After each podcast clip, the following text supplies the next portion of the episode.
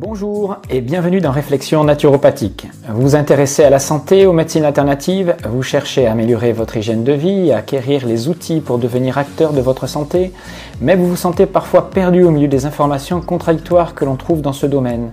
Alors bienvenue sur Réflexion naturopathique, le podcast qui apporte un éclairage nouveau et approfondi sur les questions de santé, de bien-être et de développement personnel. Très heureux de vous retrouver pour une vidéo qui fait suite à la dernière vidéo sur la vaccination. Alors c'est une vidéo de réflexion sur la prévention de l'immunité, mais c'est aussi une réflexion sur le système de santé actuel. Alors c'est une vidéo importante, elle va vous donner des arguments pour répondre à des personnes qui seraient éventuellement pro-vaccination obligatoire. Alors dans la vidéo précédente, j'ai expliqué que le vaccin n'était pas immunisant au-delà de 6 mois, comme on va dire l'immunité naturelle acquise par la contamination. On a vu qu'une vaccination ne pouvait pas être immunisante par rapport à toutes les mutations de coronavirus. Donc on ne sait pas combien de temps elle sera utile. C'est la plupart, il y a 15% de la population qui ne peut pas être vaccinée ou qui ne réagira pas au vaccin. Donc cette notion a déjà été abordée aussi. Et nous avons abordé la notion de dangerosité potentielle, je dis bien potentielle, de la vaccination.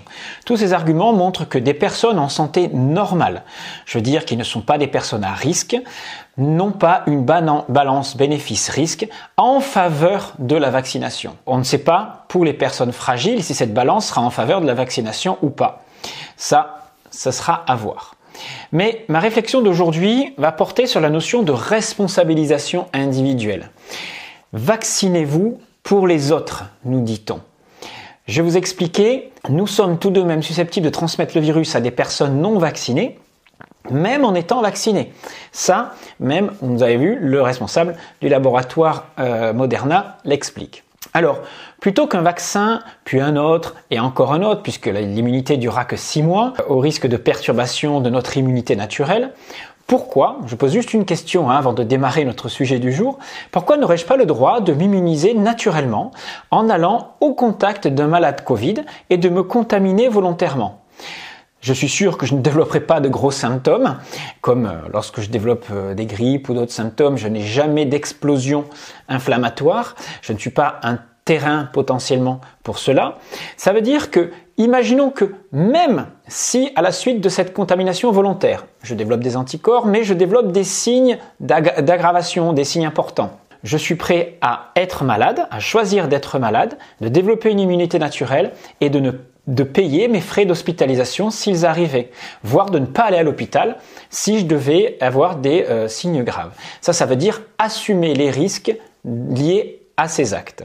Alors, nous n'avons pas le droit de développer une immunité naturelle. On ne nous laissera pas faire ça. On vous dira c'est pas éthique, mais vous devez quand même vous vacciner pour être solidaire par rapport aux personnes fragiles. Alors, ma proposition que je vais vous faire là, aujourd'hui, est une proposition pour remettre tout le système de santé à plat et voir comment, à votre niveau personnel, vous pouvez agir de façon préventive pour faire face aux maladies infectieuses, mais aussi pour ne pas être un poids pour la société en termes de santé.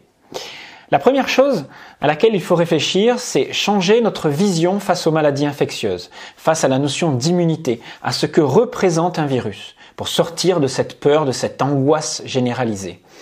Un vaccin, c'est introduire une immunité artificielle dans un système vivant très complexe, normalement conçu pour vivre, pour partager sa vie avec un microbiote, un virobiote, c'est-à-dire des virus, des bactéries, des champignons. Nous sommes exposés constamment à des bactéries, à des virus. Nous avons en nous des bactéries, des champignons, des bacilles potentiellement contaminants et susceptibles de développer des maladies infectieuses, des symptômes infectieux graves, mais ça n'arrive pas tout le temps. C'est-à-dire qu'il y a un moment donné, un terrain, une disposition particulière de notre organisme qui fait que ces virus et bactéries que nous hébergeons ne se développent pas. Si mon corps n'atteint pas un niveau d'inflammation particulier, alors mes réactions immunitaires sont sous contrôle et le développement bactérien viral ne se fera pas. Ceci se rapporte aux conceptions de Béchamp, Tissot, Claude Bernard, qui est le père de la médecine expérimentale. Ce sont des chercheurs, des physiologistes qui sont morts il y a depuis bien longtemps, mais qui se sont opposés aux théories pasteuriennes par la notion de terrain, comme étant la première et la plus importante dans le développement, la compréhension du développement ou non des maladies infectieuses. Quand on vous dit « le microbe n'est rien, le terrain est tout », vous expliquez la notion de personnes soi-disant positives, contaminées, mais asymptomatiques. C'est-à-dire que leur terrain ne favorise pas le développement de ce virus. Ce n'est pas le moment pour lui de se développer, il ne trouve pas un terrain favorable à son épanouissement. Nous avons tous des staphylocoques, des streptocoques, des bacilles d'Escherichia coli et divers microbes potentiellement dangereux, mais sans une prédisposition de notre terrain à ce développement-là, il n'y aura pas de prolifération et d'infection que vous rencontriez ou non le virus. Cela signifie quoi? Mais que l'on confond la cause et les effets. Ça veut dire qu'à un moment donné, il va falloir changer de paradigme. Le virus, les micro-organismes, n'est pas l'ennemi. Ils sont la base de la vie et de notre équilibre. Ils font partie de notre écosystème et ne font que réaliser ce pourquoi ils existent, accompagner des phénomènes inflammatoires et jouer leur rôle dans un certain nettoyage à ce moment-là. À force de se désinfecter, de ne plus sortir, de rester masqué, d'aseptiser toute notre vie, nous nous coupons de ce qui fait la vie et maintient notre équilibre. Il est temps de réhabiliter les micro-organismes. Pour ma part, je n'ai jamais eu peur des maladies infectieuses. J'ai eu la chance d'avoir des parents qui me laissaient toute la journée patauger les mains dans la terre quand j'étais petit. On partageait nos verres, nos plats, nos assiettes. Je buvais dans les verres des invités sans souci. Quand je me déplace, vous savez que je marche pieds nus toute l'année. Je travaille à main nue, je me fais des écorchures, je me plante des épines dans le pied, je me fais des plaies. Il m'arrive de mettre des clous, voire des punaises dans les pieds. Ça m'arrivait souvent.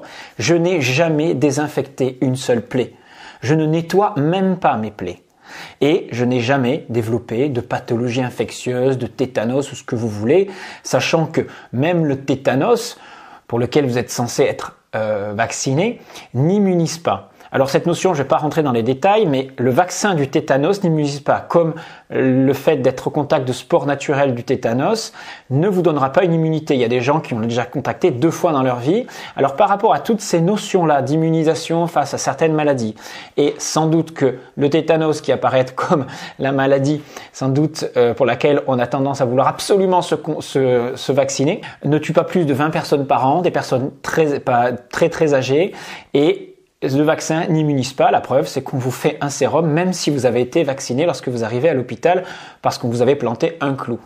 Alors vous trouverez toutes ces données dans une vidéo d'Emma Cruzy sur le tétanos, la vaccination du tétanos, allez voir, elle explique tout ça, je le détaille dans mes séminaires mais là je n'ai pas le temps, et vous trouverez toutes ces informations et au-delà de tout ça, beaucoup d'informations sur les vaccins dans ce livre de Michel Georget qui est un journaliste scientifique qui a collecté toutes les études scientifiques, les suivis de la vaccination, les études qui ont été faites autour de ça. Donc c'est un livre très précieux, très riche, très informé et scientifique.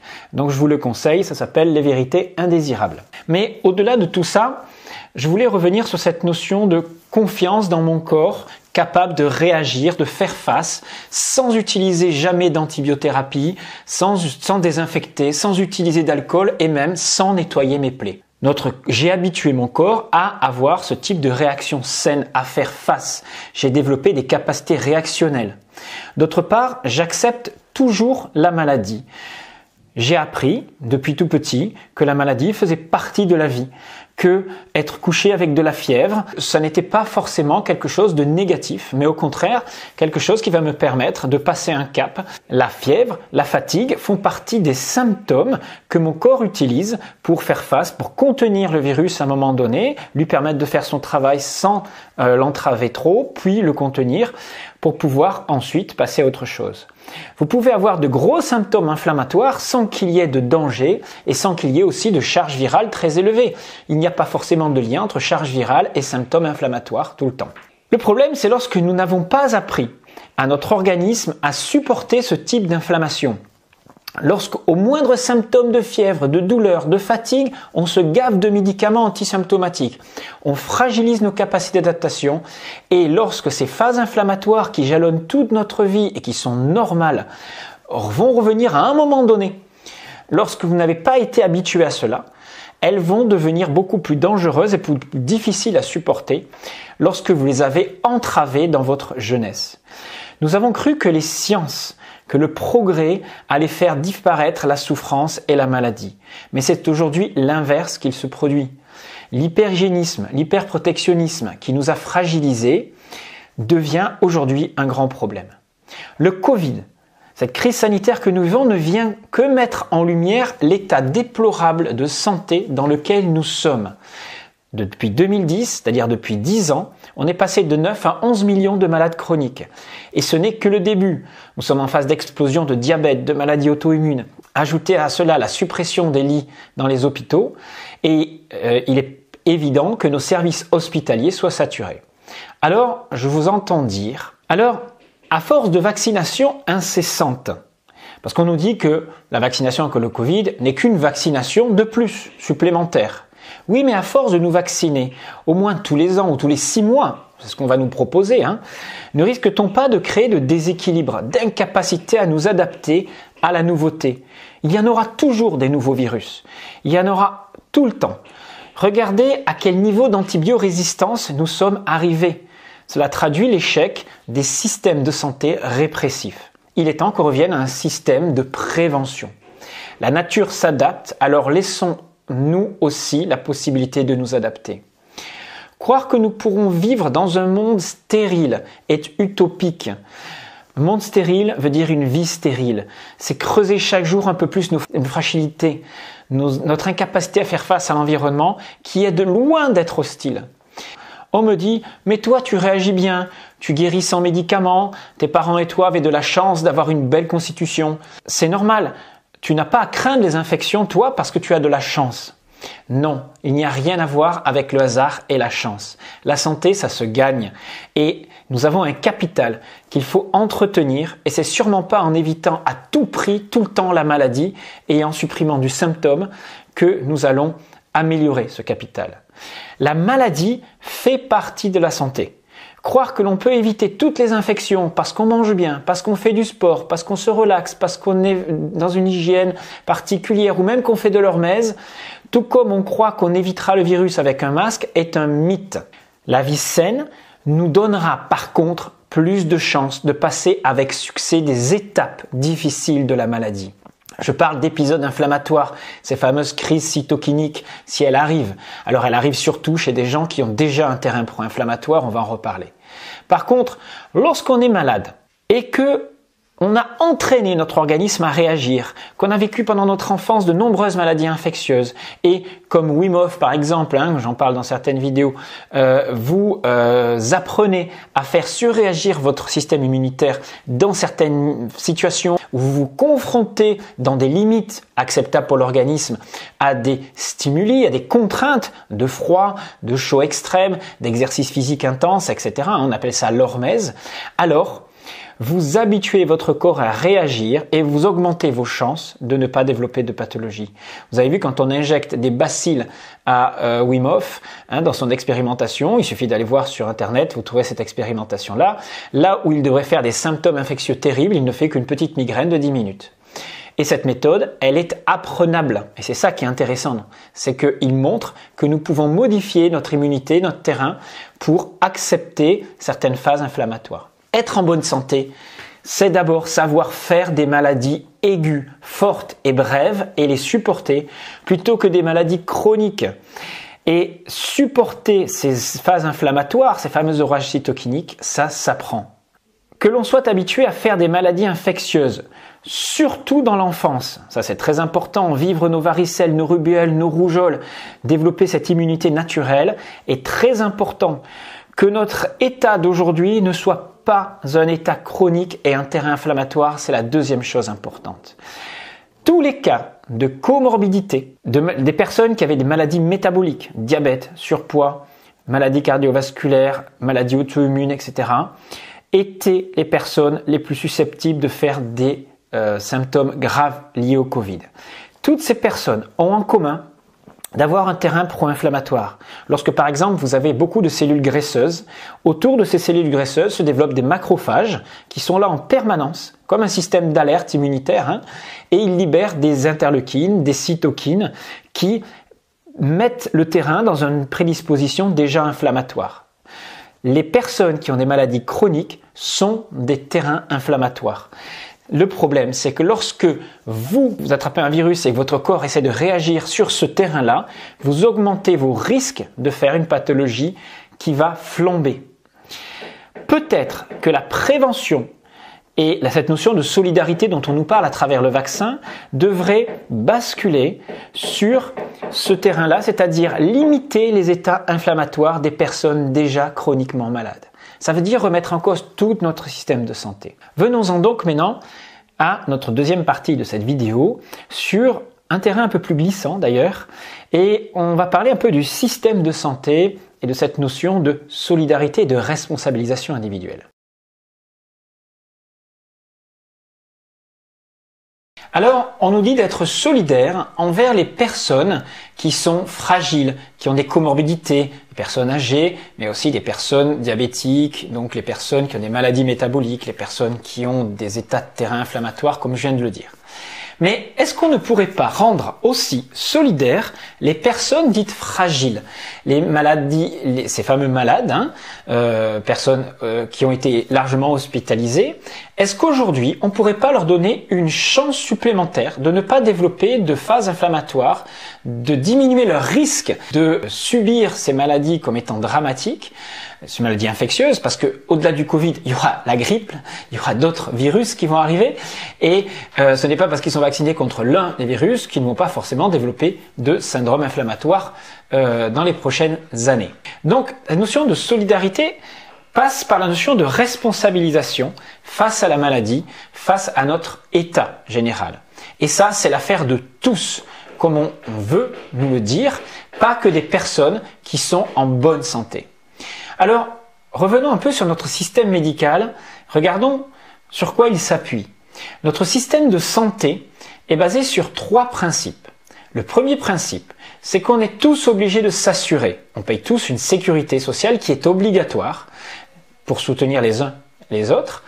Mais attention, sans obligation de faire quoi que ce soit pour être en meilleure santé. C'est-à-dire que nous avons droit à la sécurité sociale sans remettre en cause quoi que ce soit dans notre mode de vie. Il n'y a pas de notion de prévention. Si je suis malade, on considère que ce n'est pas votre faute, que c'est la faute à pas de chance, et on vous déresponsabilise par rapport à ça. Donc, deuxième point, nul n'est responsable de sa santé. Le système est basé là-dessus. Nos fragilités, je ne parle pas bien sûr des maladies génétiques, ne sont pas la suite logique de notre façon de vivre. C'est du moins la conception de notre système actuel, puisqu'il n'y a jamais de remise en cause de notre façon de vivre. Et troisième principe, j'ai le droit aux soins les plus onéreux, peu importe ma situation. Si j'ai besoin d'un scanner, de radio, de médicaments très chers, j'y ai droit, puisque je fais partie d'un système de sécurité sociale. Si nous avions, alors bien comprendre qu'il y a une explosion des frais médicaux, le moindre petit bobo, on vous fait faire des tests, des batteries d'examens, des prélèvements, des scanners qui valent une fortune, des IRM, etc. Si nous avions un peu de bon sens, ce système-là, on comprend très bien qu'il n'est pas viable. Un, déjà, c'est qu'il n'est pas légal. Sur le plan européen, j'ai le droit de faire ce que je veux du moment que je ne nuis pas aux autres.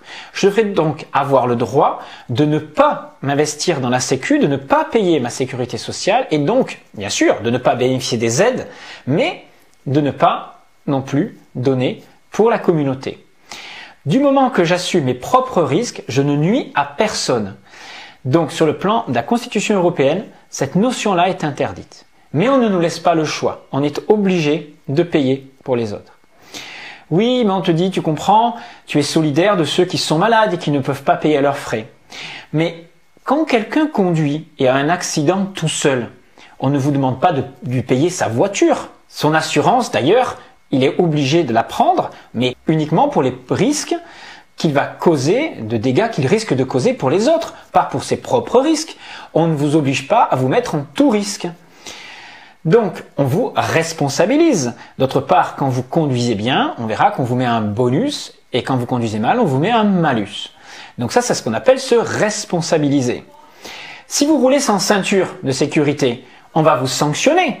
On va vous dire, certes, vous ne pouvez tuer personne parce que vous n'avez pas la ceinture, vous n'allez pas créer de dégâts autour de vous, mais si vous avez un accident, vous allez avoir un coût pour la société. Eh bien, je souhaite que ce soit la même chose pour la santé. C'est-à-dire que notre système devrait nous demander d'assumer les conduites à risque reconnues, à condition, bien sûr, qu'elles ne nuisent pas aux autres. Quand on vous dit de ne pas sortir en période d'épidémie, de ne pas embrasser les gens, de vivre masqué, de vous laver les mains, etc. Lorsque vous ne respectez pas ce confinement, ces gestes barrières, etc. en période épidémique, on vous sanctionne, on vous met une amende, parce qu'on considère que c'est une conduite à risque. Pourquoi alors toutes les conduites à risque qui coûtent à l'État, je parle cigarettes, pour des diabétiques, consommer du sucre, des sodas, de l'alcool, une alimentation industrielle, etc.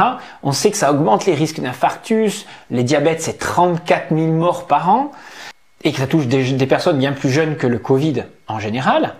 Pour tout ça, il n'y a pas d'interdiction, il n'y a pas d'amende, et pourtant, ce sont des conduites à risque. Et bien sûr, vous comprenez que ça engorge les hôpitaux. Et ça permet pas de soigner convenablement certaines personnes. On fait des choix, là aussi. Donc, on devrait aller vers une responsabilisation plutôt qu'une interdiction des conduites à risque. Vous savez qu'on va aller, sans doute, vers un passeport vaccin. On va vacciner et on vous dit, si vous êtes vacciné, vous aurez le droit d'aller dans des lieux publics, de restaurants, voyager, etc. Alors que ceux qui ne le sont pas n'iront peut-être pas dans ces zones et seront privés de liberté. Pourquoi ne ferait-on pas, alors, puisqu'on est exactement dans la même problématique, un passeport santé-hygiène? Ça voudrait dire quoi? Ça voudrait dire que si on voulait rendre tout le monde solidaire du système médical, il faudrait que tous vos paramètres de santé arrivent dans votre portable. Vous aurez une puce installée sur la peau qui capterait la composition de votre sang, les variations hormonales, etc. de l'organisme. Et on enregistrerait les variations de votre taux de sucre dans le sang, taux de graisse, d'acide urique, votre saturation en oxygène, etc. Votre tension, bien sûr, vos variations de fréquence cardiaque. Et on saurait comme ça ce que vous avez mangé. Si vous n'avez pas fait trop d'excès, si vous n'avez pas fumé trop de cigarettes dans la journée, si vous avez fait votre heure de sport recommandée, si vous avez fait votre temps de relaxation, si vous avez bien dormi, etc.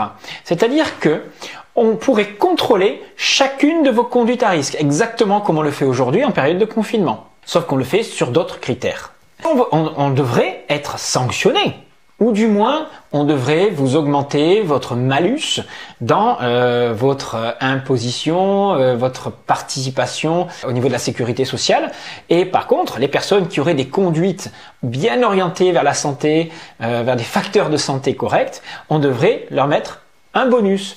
Alors, je ne suis pas pour sanctionner ceux qui auraient une mauvaise hygiène de vie. Bien sûr, vous comprenez que je ne suis pas dans une dictature sanitaire. Nous avons la liberté de disposer de notre corps à condition d'en assumer les conséquences. Je préfère donc valoriser ceux qui ont un bon comportement, qui vont dans le sens d'une meilleure santé. Alors, il n'y a pas de raison que ce soit toujours ceux qui prennent soin de leur santé que l'on n'encourage pas. On fait bien un système de malus, de bonus en fonction de votre conduite, la qualité de votre conduite automobile, là je parle. Pourquoi ne baisseront-on pas les cotisations sécu, mutuelles, si je diminue ma consommation de médicaments, si je vais moins au médecin, si je fais moins d'examens dans l'année, si mon niveau de bien-être augmente? Donc, valorisons les comportements positifs. Rester en bonne santé, c'est un travail de chaque instant. C'est se priver parfois de choses tentantes dont on sait que ce sont des choses potentiellement très mauvaises pour votre santé, mais certaines fois, on fait l'effort de ne pas le faire pour rester en bonne santé. Alors bien sûr, on en a des bénéfices personnels, mais c'est toute la société qui récupère aussi ces bénéfices. Alors pourquoi tout le monde ne devrait pas contribuer à faire baisser le coût de notre sécurité sociale, faire chuter le nombre d'hospitalisations annuelles, le nombre de consultations pour s'occuper des personnes qui ne peuvent pas faire autrement, qui ont des maladies génétiques ou qui ont un lourd passé? Vous comprenez qu'avec tout ça, non, Je ne suis pas pour la vaccination obligatoire, pas plus que je suis pour imposer des comportements d'hygiène drastiques à tout le monde. La solidarité ne doit pas aller que dans un sens, et face aux risques infectieux, être solidaire et protecteur des autres, c'est d'abord développer une immunité naturelle, rehausser notre niveau de santé globale, toute la population, et redéfinir ce qu'est la santé. Je vous renvoie donc à mes vidéos sur la définition de la santé. Remettons donc l'individu au centre du système de santé et reconnaissez que la santé n'est pas simplement l'absence de symptômes. L'OMS a bien défini comme étant un état de bien-être bien plus général qui intègre l'aspect psycho-émotionnel, social, etc. Il est temps de ne plus être des individus consommateurs, apeurés et déresponsabilisés. Sur le plan éthique, j'ai le droit d'avoir le choix de sortir de mon EHPAD et d'embrasser les miens même si j'ai 85 ans, au risque de contracter le Covid, plutôt que de mourir à petit feu isolé de ce que j'aime. Laissons les personnes assumer ce risque. Donnons-leur le droit de faire le choix de disposer de leur corps comme ils veulent, du moment qu'ils ne nuisent pas aux autres. Donnons-nous le droit d'assumer nos risques. De toute façon, comme je vous l'ai montré dans les vidéos précédentes, il n'est absolument pas certain que le vaccin puisse protéger les personnes les plus fragiles qui, dans 15%, sont non répondeuses au vaccin quand elles peuvent se faire vacciner. Il est temps que chacun d'entre nous ait accès à une information plurielle, qu'il soit conscient de ses limites et de la part qu'il joue au sein de cette société pour faire des choix personnels et éclairés. Devenons donc acteurs de notre santé, redécouvrons le pouvoir adaptatif du corps et cessons de croire que nous vivons dans un monde infesté de microbes qui auraient la toute-puissance de nous rendre malades au moindre de leurs contacts. Nous vivons en symbiose avec eux depuis toujours. Ne laissons juste pas notre terrain se dégrader au point que le virus devienne nécessaire pour créer cette inflammation. Alors, ce n'est pas le virus qui crée l'inflammation, mais pour l'amplifier. Mais peut-être que les laboratoires, les officines et tout le système médical a quelque intérêt à nous maintenir dans une forme d'assistanat et de déresponsabilisation individuelle. Peut-être ont-ils intérêt à maintenir le patient dans une certaine ignorance, ou du moins de le considérer comme incapable de comprendre ou de changer ses comportements. Je pose juste la question. Mais attention, le système médical actuel, je parle de l'hôpital, le système de santé en général, est un système d'urgence. Nous avons une médecine d'urgence en France qui est exceptionnelle. Mais ce n'est pas suffisant pour parler d'un système de santé global. Le système que nous avons en place, il permet de lutter contre des symptômes, pour sauver des vies à des moments d'urgence vitale, mais en aucun cas, ils ne permettent d'améliorer toutes les facettes de notre santé. Je parle du plan physique comme du plan psycho-émotionnel, du plan énergétique, du plan spirituel. Le système dans lequel nous vivons ne consacre quasiment rien à la prévention, ni à l'éducation à la santé. Les investissements ne font que privilégier les campagnes de publicité pour nous faire peur et nous inciter à nous vacciner, à consommer du médicament, à nous dire que nous arrivons dans l'hiver, que notre immunité va baisser, etc. et qu'il faut prendre tel ou tel complément ou tel médicament. Mais elle ne nous incite pas à remettre en cause notre façon de vivre pour aller vers une amélioration de notre santé. Alors on nous prive d'une réflexion plus globale sur la santé, on évite le débat sur des questions de fond et l'on déresponsabilise le citoyen. N'attendez pas que ce système vous aide à améliorer votre bien-être. Soyez d'abord le changement que vous voulez dans le monde, pour paraphraser Gandhi, et prenez soin de vous car personne ne le fera à votre place. Pour finir, une petite promo pour la revue Néo Santé qui fait un très gros travail à l'heure actuelle sur la crise sanitaire. Elle informe sur la notion d'immunité, la notion de virus là. Et voilà, vous trouverez les coordonnées bien sûr sur internet en tapant Néo Santé. Pour ma part, je vous dis à très bientôt. J'espère que cette réflexion vous apportera des arguments pour discuter avec des personnes autour de vous et je vous dis à très bientôt.